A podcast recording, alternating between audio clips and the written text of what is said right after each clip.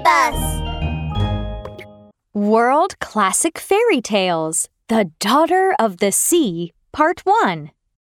In the depths of the sea, the water was very blue. It was like the most beautiful cornflower petal. But at the same time, it was very clear, like sparkling glass.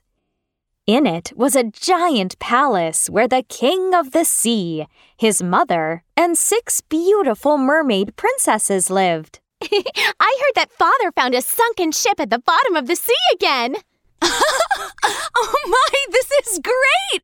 Let's go have a look. The mermaid princesses excitedly swam to the bottom of the palace. The king of the sea was sitting on a giant coral throne. Treasures were piled up like a mountain in front of him.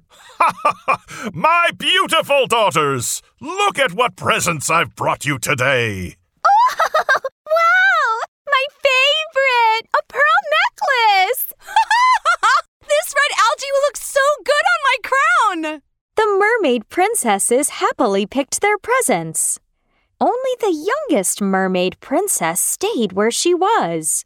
She stared in surprise at a huge marble statue among all the treasures.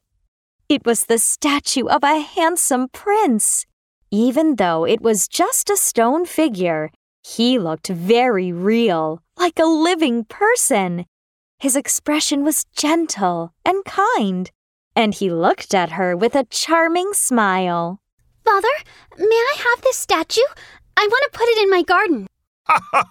of course, my little princess. Her grandmother, sitting on the side, laughed. Oh, my dear, you're really a strange girl. Why are you always so interested in humans? Little Mermaid swam over in a hurry, picked up the prince statue, and playfully made a face at her grandmother. Grandmother understood Little Mermaid's thoughts, of course. Her sisters were interested in pearls and diamonds, but Little Mermaid was only interested in the human world. Is the sky another sea? Do the birds blow bubbles? Do humans really have no tails? What do their legs look like? Little Mermaid was always asking her grandmother all kinds of questions. She really wanted to go to the surface of the sea to take a look. Oh, my dear, when you turn 16, you may go to the surface of the sea. 16 years old. Hmm, I wish that day would come faster. Finally, it was Little Mermaid's 16th birthday. Early in the morning, Grandmother wove pearls into a beautiful wreath for her. She called for eight oysters to stick tightly onto Little Mermaid's tail to express the nobility of her position. Little Mermaid felt very heavy and uncomfortable. But she didn't care. She couldn't wait to leave the underwater world. Like a graceful, bright bubble, she popped out to the surface of the sea. The sun had set. The sky was the color of roses, with stars bathing in it, twinkling and winking. There was a big ship anchored in the calm sea. The cabins were brightly lit. There was a prince there holding a birthday banquet.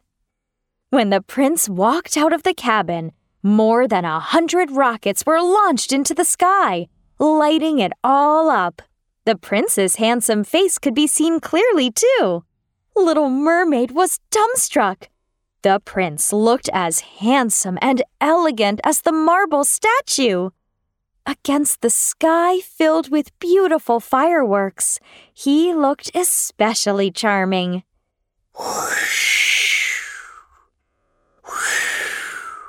Strong winds suddenly broke out on the surface of the sea. The raging waves smashed the big ship to pieces.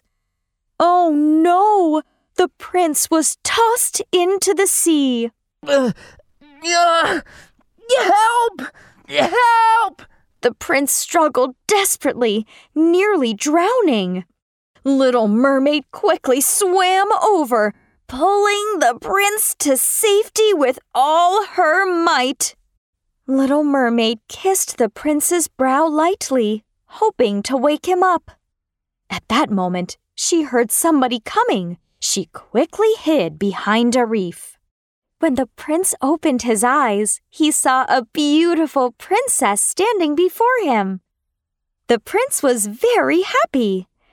But ah, he didn't know that this princess just happened to be passing by on the beach, and that the real person who saved his life was the little mermaid, who was hiding behind the reef.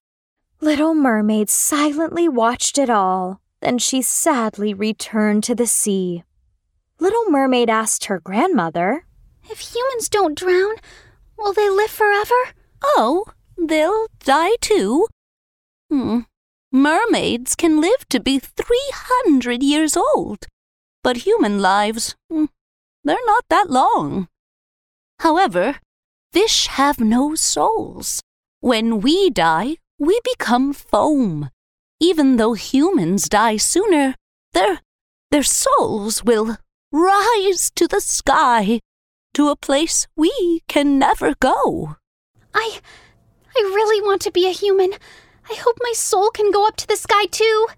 Oh, my dear, if a human falls in love with you and marries you, you can obtain a soul.